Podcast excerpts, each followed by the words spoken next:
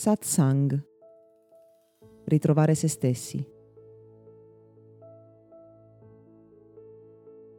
Nel mondo della spiritualità, nel mondo olistico, si fa un gran parlare del cosiddetto sentire, termine con il quale si fa riferimento a una differente saggezza,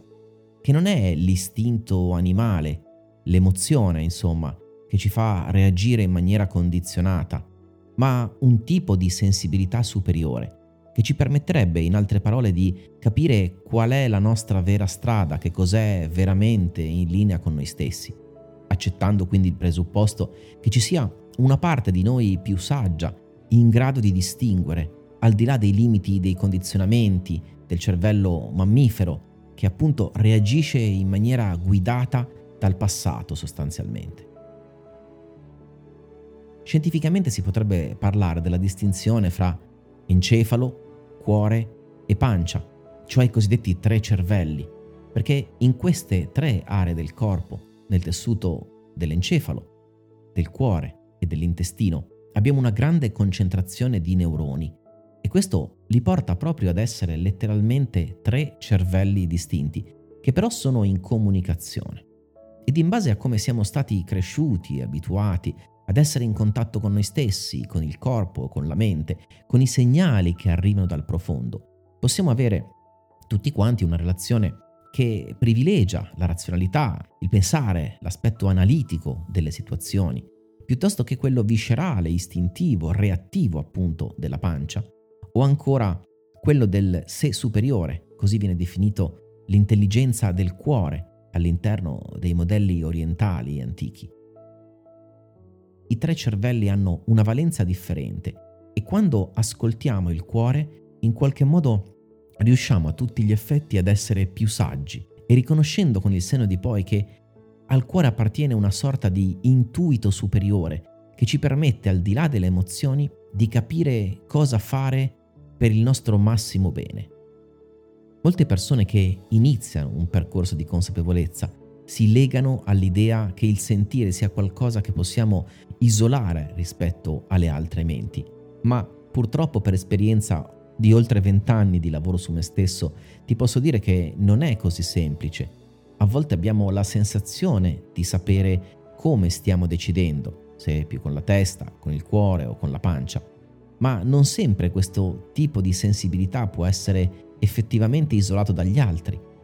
A volte in alcune decisioni la paura per esempio può sabotarci e portarci quindi ad agire guidati più dalla pancia, a scegliere una strada piuttosto che l'altra. Ma quando ci si sta ad ascoltare di più, si riconosce che quello dell'intuito del cuore, per così dire, è una voce diversa, una voce che non strilla così forte come le emozioni che sentiamo nella pancia, che non segue una logica come l'analisi che può fare la razionalità. Ed è un sussurro che a volte ci dice dove dovremmo andare, cosa dovremmo fare, cosa sarebbe giusto fare, ma che non riusciamo necessariamente a isolare da tutto il resto. Ed è vero che alcune volte decidiamo guidati dal sentire, ma non possiamo pensare che la pancia non sia in gioco anche in quelle situazioni, che la mente non ci porti a capire, a valutare, ad analizzare le situazioni prima di una decisione. Solo con il senno di poi possiamo realmente capire come abbiamo deciso. Infatti spesso quando seguiamo il cuore, ed è, lo ripeto, un terzo cervello che noi abbiamo dentro al corpo e che in qualche modo è collegato ai nostri bisogni più importanti, ai cosiddetti bisogni superiori, alla nostra anima, se ci credi, se ti interessa questo tipo di visione, al nostro spirito. Con il seno di poi possiamo renderci conto di aver deciso senza alcun tipo di rimpianto o di rimorso, spesso guardando come le conseguenze delle nostre decisioni abbiano avuto un impatto positivo a 360 gradi sulla nostra vita. Infatti, quando decidiamo con il cuore, quando seguiamo il sentire,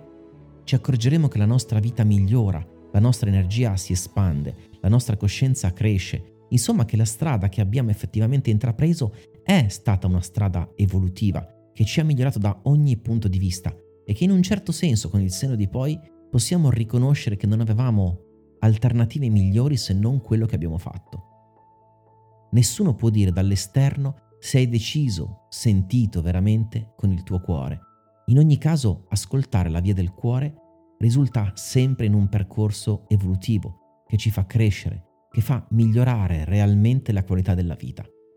Ahimè, siamo anche molto bravi a raccontarcela e quindi anche questo metro di valutazione